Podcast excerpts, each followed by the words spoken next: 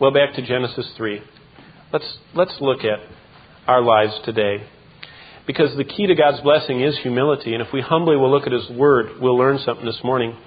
God has designed humility as the key ingredient to His blessings.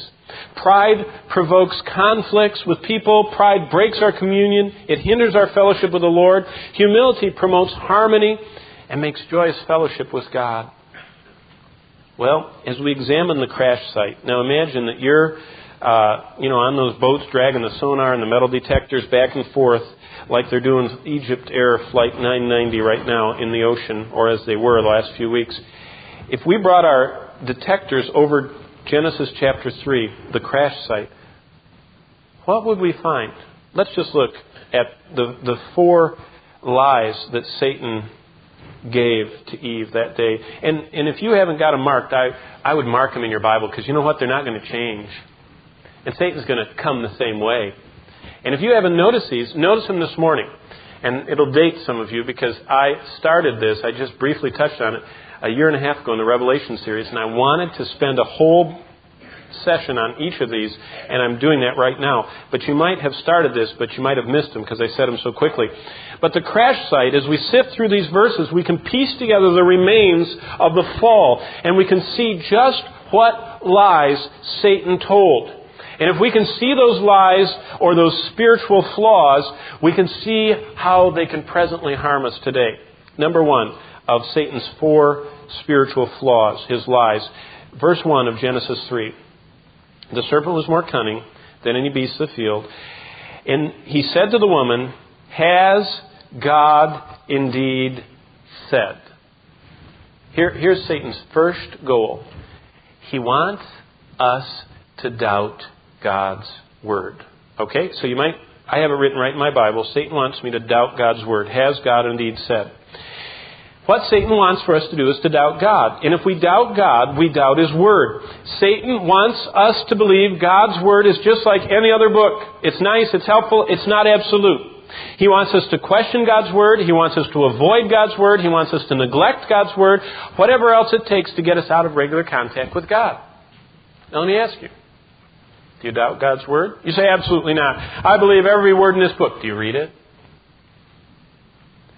One of the passive ways we can doubt this book is just to not know about it. To say, I don't like to read. Or I don't know very much about the Bible and I don't understand it and all that. Those are part of Satan's lies to you. Anything it takes to keep you from this book. What's the second one of his lies? Let me just mark them for you. We're going to see these in the future. The end of verse 1. Look what he says. Has God indeed said, that's doubting God's word, you shall not eat... Emphasis on eat of every tree of the garden. Secondly, Satan wanted Eve to not only doubt God's word. Did God really say that? But number two, doubt God's goodness. Does God really not want you to eat that tree from that tree? I mean, could a good God withhold something from you? See, that's part of Satan's lie. Doubt the goodness of God. Satan wants us to doubt God's goodness. He wants us to believe that God is out of touch with our needs. That He messed up in how He made us. He means well, but He doesn't quite have everything under control. And that's a direct attack on the character of God. And one of the greatest truths about our God is the moral attribute of God we know as His goodness. We're going to study that more in the future. Thirdly, verse 4. Doubt God's word, doubt God's goodness. Here's the third flaw or lie of Satan. Satan wants us to doubt God's authority. Look what he says in verse 4. Then the serpent said to the woman, "You will not surely die." God is not in charge. You're not going to die. If God said you're going to die, you're not going to die. Doubt God's authority. We doubt God when we doubt His authority. Satan wants us to believe God is not in charge. He wants us to think we're in charge. He wants to think God doesn't care about our choices, that we're in charge. He wants to think that God won't make us accountable for our deeds, that we're in charge. Now that's the whole lie of evolution.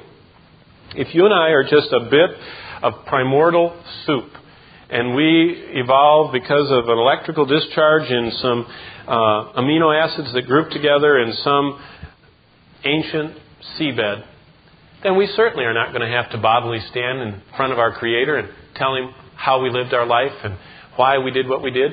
And that's the idea, the lie of Satan, to doubt God's authority. And the final one is in verse 5. Satan wants us to doubt God's plan. This is what he said in verse 5. For God knows in the day you eat it, your eyes will be open and you will be like God. Now, God says that we'll be like Him when we see Him as He is.